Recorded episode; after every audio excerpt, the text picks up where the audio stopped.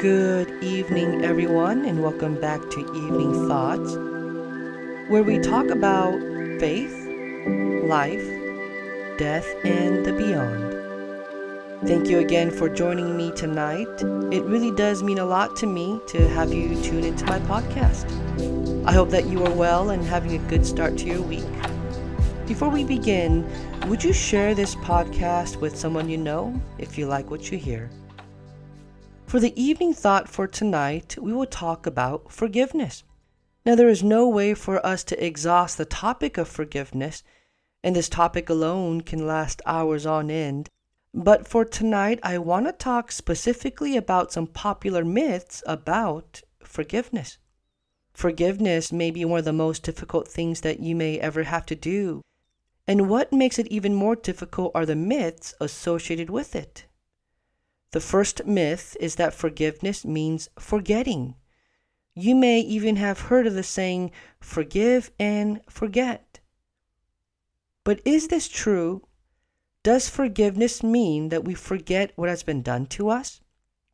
In one sense, let us forgive and choose to move on with our lives. As much as we can, let us not look back on what they've done to us and keep walking onward and not let bitterness and resentment grow in the soil of our hearts. In that sense, let us forgive and forget. However, in another sense, we should not forget what has been done to us. We can't pretend as if the sin that has been done to us never occurred. Matthew chapter 10 verse 16 says, Behold, I am sending you out as sheep in the midst of wolves. So be wise as serpents and innocent as doves. We must be wise. We must discern. We can't excuse wrongdoing. We can't pretend what the offender has done and, and go back to the way things used to be before the offense. For example, what if the offender stole from you and you found out about it? They are grieved by their sin and are repentant. You choose to forgive, but the wise thing to do would be to be cautious about leaving your things out in the open, lest they fall into sin again. There might be a time when you can trust again, but it may take some time for that to happen. What if the offender physically assaulted you? You forgive them, but you shouldn't put yourself into compromising situations that may leave you vulnerable. What if they cheated on you? You can forgive them, but trust has to be earned back over a period of time. You can't be expected to immediately let things go back the way they used to be. In fact, the most loving thing to do is to hold the offender accountable for their actions. In this sense, forgiving does not mean forgetting. What do you think about that? Does that fit into our biblical view of forgiveness? Let me know what you think. The second myth is that forgiveness is a one time event.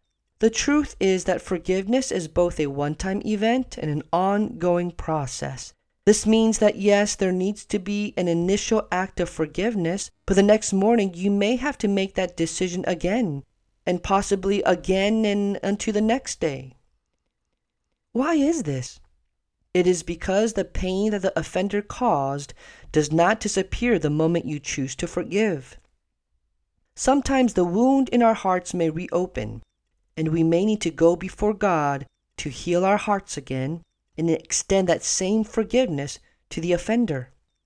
Matthew chapter 18, verse 21 through 22 says, Then Peter came up and said to him, Lord, how often will my brother sin against me, and I forgive him? As many as seven times? Jesus said to him, I do not say to you seven times, but seventy seven times. We are called to forgive as much as it takes, and as many times as we may need to. At times you may not feel like forgiving, but forgiveness is not a feeling. We must forgive because it is the right thing to do and because we've been forgiven much from our Savior, so we must forgive much to others. We can't do this alone, so we must ask God to give us the strength and power to do this every single day.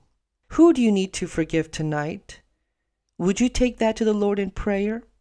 Ask Him to give you the ability to once again forgive those who have hurt you. Who is that for you? Your husband?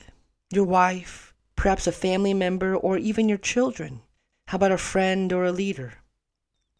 If you're able, would you pray with me? Gracious God, give us the strength to forgive those who have hurt us, even if it requires us to do it more than once. Give us wisdom and help us to be discerning in our forgiveness and help us to do it safely. In Jesus' name we pray. Amen. I hope that tonight's episode was helpful for those of us who are struggling with forgiveness. Thank you again for joining me this evening. I appreciate all those that take time to listen. I love to hear from you. Let me know your thoughts. You can email me at eveningthoughts at hotmail.com. I'm always up for comments, questions, or ways for me to improve. Again, if you like what you've heard, please share this podcast with someone you know. Would you join me again this week as we talk about the need to talk about suicide? The topic of suicide has become taboo, but it is something that we should be talking about because it affects us in one way or another. Either you've known someone personally who has suicided, or know someone who's been affected by it. Let us talk about that. Until then, peace and blessings. Good night.